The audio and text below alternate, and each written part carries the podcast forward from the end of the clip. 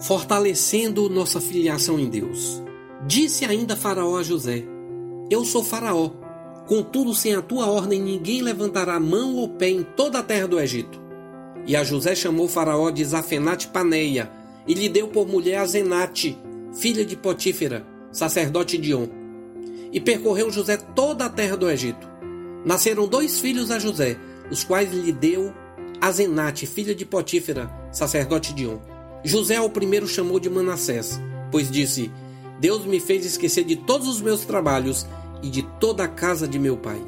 Ao segundo chamou-lhe Efraim, pois disse: Deus me fez próspero na terra da minha aflição. Gênesis capítulo quarenta e um. A vida é um caminho, e nesse caminho passamos por muitas coisas. O sábio Salomão disse que todos nós passamos por risos e choros.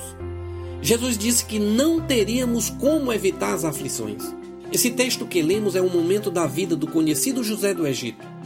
Ele já passou por muitas aflições. Foi vendido por seus irmãos, foi morar numa terra distante, longe do pai a quem muito amava. Foi perseguido, caluniado e preso. Agora está vivendo dias de muita glória. O Egito era o centro de referência daqueles dias, e em toda a terra do Egito, só Faraó era maior do que José. Acredito que depois de toda dor e sofrimento, José queria esquecer o passado. Parece que Faraó intuiu esse desejo de José, pois lhe deu outro nome. José agora se chamaria Zafenate-Paneia. Existe aqui uma crise de identidade. O texto que lemos diz que nasceu um primeiro filho a José e ele o chamou de Manassés, que significa: Deus me fez esquecer da casa de meu pai. É como se dissesse: se já fui José, não lembro mais. Meu nome agora é Zafenate-Paneia. Mas a crise durou pouco. Nasceu o segundo filho, mas agora José está sabendo quem realmente ele é.